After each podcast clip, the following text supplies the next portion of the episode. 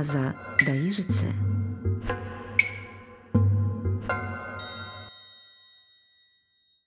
Добрый день, дорогие слушатели. Меня зовут Светлана Друговейка-Должанская.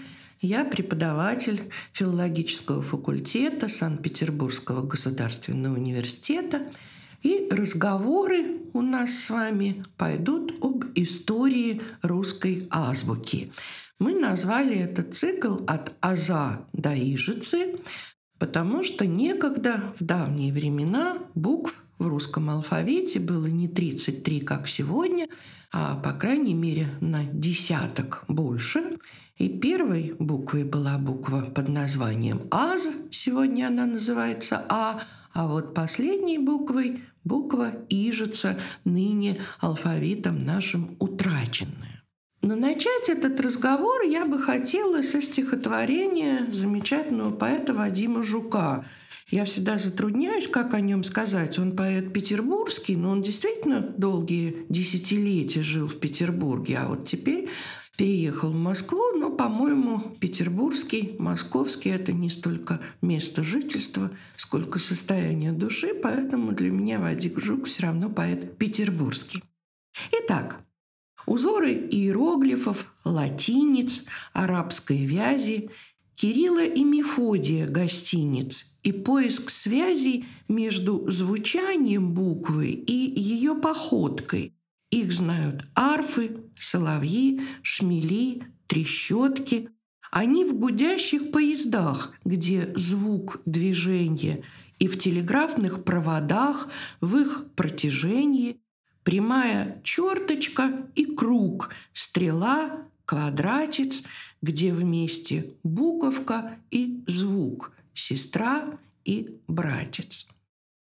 Гениальность поэзии, настоящей поэзии, состоит в том, что поэт уж неизвестно каким там шестым, двенадцатым, сорок восьмым чувством угадывает, да, ощущает то, над чем ученые умы бьются десятилетиями, а иногда и столетиями. Вот Вадим Жук говорит о поиске связей между звучанием буквы и ее походкой. А в сущности он говорит о том, что есть некая таинственная связь между тем, что буква обозначает, да и не только буква, а вообще письменный знак. Да, вот буква А, например, обозначает звук А, а запятая обозначает членение текста на значимые отрезки. И все мы это понимаем. А вот что имеется в виду под походкой буквы? А под походкой буквы, очевидно, понимается ее внешний облик.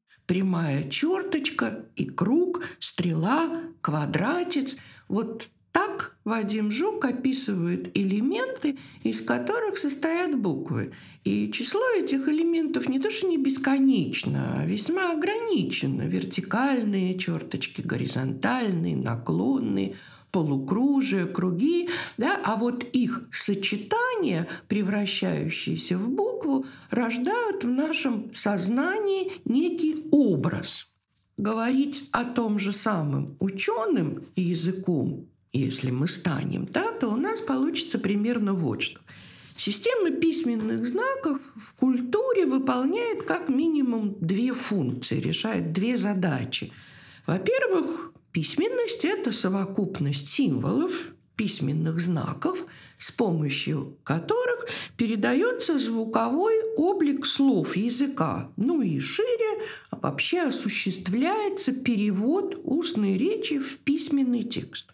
Каждый из знаков несет в себе определенную информацию. Вот я уже сказала, да, буква А, информацию о звуке А. И с этой точки зрения графика любого языка вещь такая внешняя, это некоторая оболочка, только которую, по крайней мере, на первый взгляд, довольно легко поменять. Время от времени такая перемена и происходит э, в истории культуры отдельных народов. Вот так, например, в 1920-е годы многие языки народов СССР, которые ранее использовали письменность на основе арабского алфавита, были сначала латинизированы, то есть советские ученые разработали на основе латиницы алфавиты, на которых записывались звуки тех или иных языков. А уже в середине 30-х годов начался процесс перевода всех латинизированных алфавитов на кириллицу.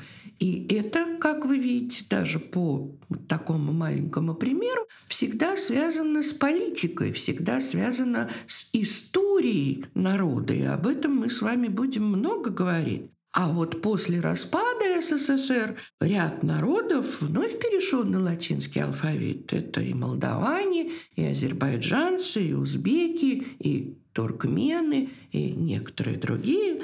Но это во-первых, да, во-первых, письменный знак передает некую информацию. А во-вторых, алфавит определяет общий стиль, ну, своего рода графический дизайн текстов.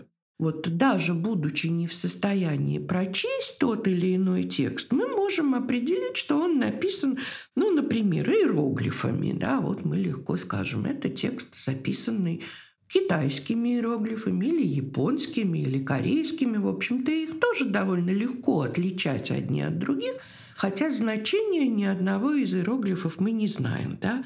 Можем сказать, а вот это знаки еврейского письма, а вот это знаки арабской вязи. Ну, например, вот в, на улицах многих городов есть вывески с таинственным словом «халяль».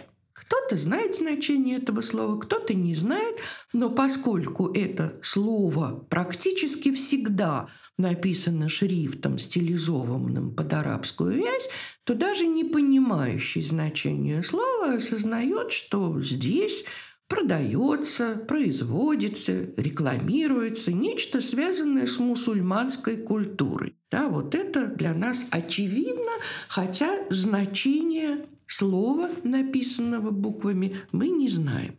Так вот, об таком образе ученые говорят следующее. Знаки письменности в этом случае воспринимаются нами не как носители информации, а как по удачному выражению Юрия Валентиновича Кнорозова Э, это имя может быть кому-то известно, поскольку это он расшифровал письменность майя, то есть это ученый с мировым именем, когда-то работавший в нашем университете Санкт-Петербургском.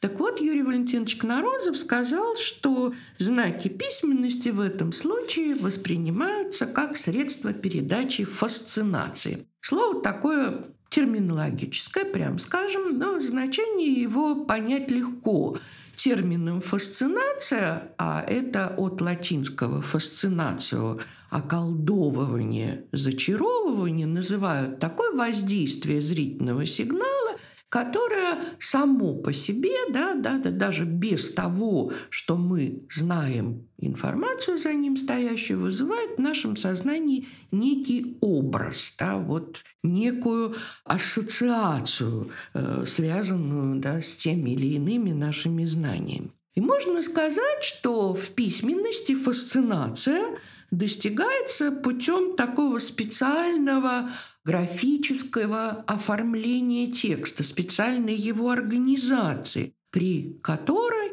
воздействие информационной составляющей усиливается и становится максимально эффективным. Ну, я вот тоже после такого сложного определения приведу, я надеюсь, простой пример. Ну, представьте себе, что вы видите афишу кинотеатра, на которой написано по-русски слова названия фильма «Счастливого Рождества».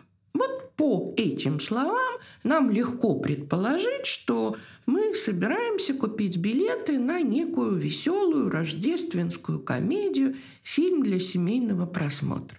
Но если эти самые слова будут написаны буквами, стилизованными под готический шрифт, выделенными красным цветом, и с нижних концов этих букв будут стекать вниз капли крови, то мы легко поймем, что нам предстоит увидеть фильм ужасов. Хотя, как вы видите, содержание слов совсем не изменилось, но понимание наше стало иным. То есть, попросту говоря, фасцинация создает некий образ.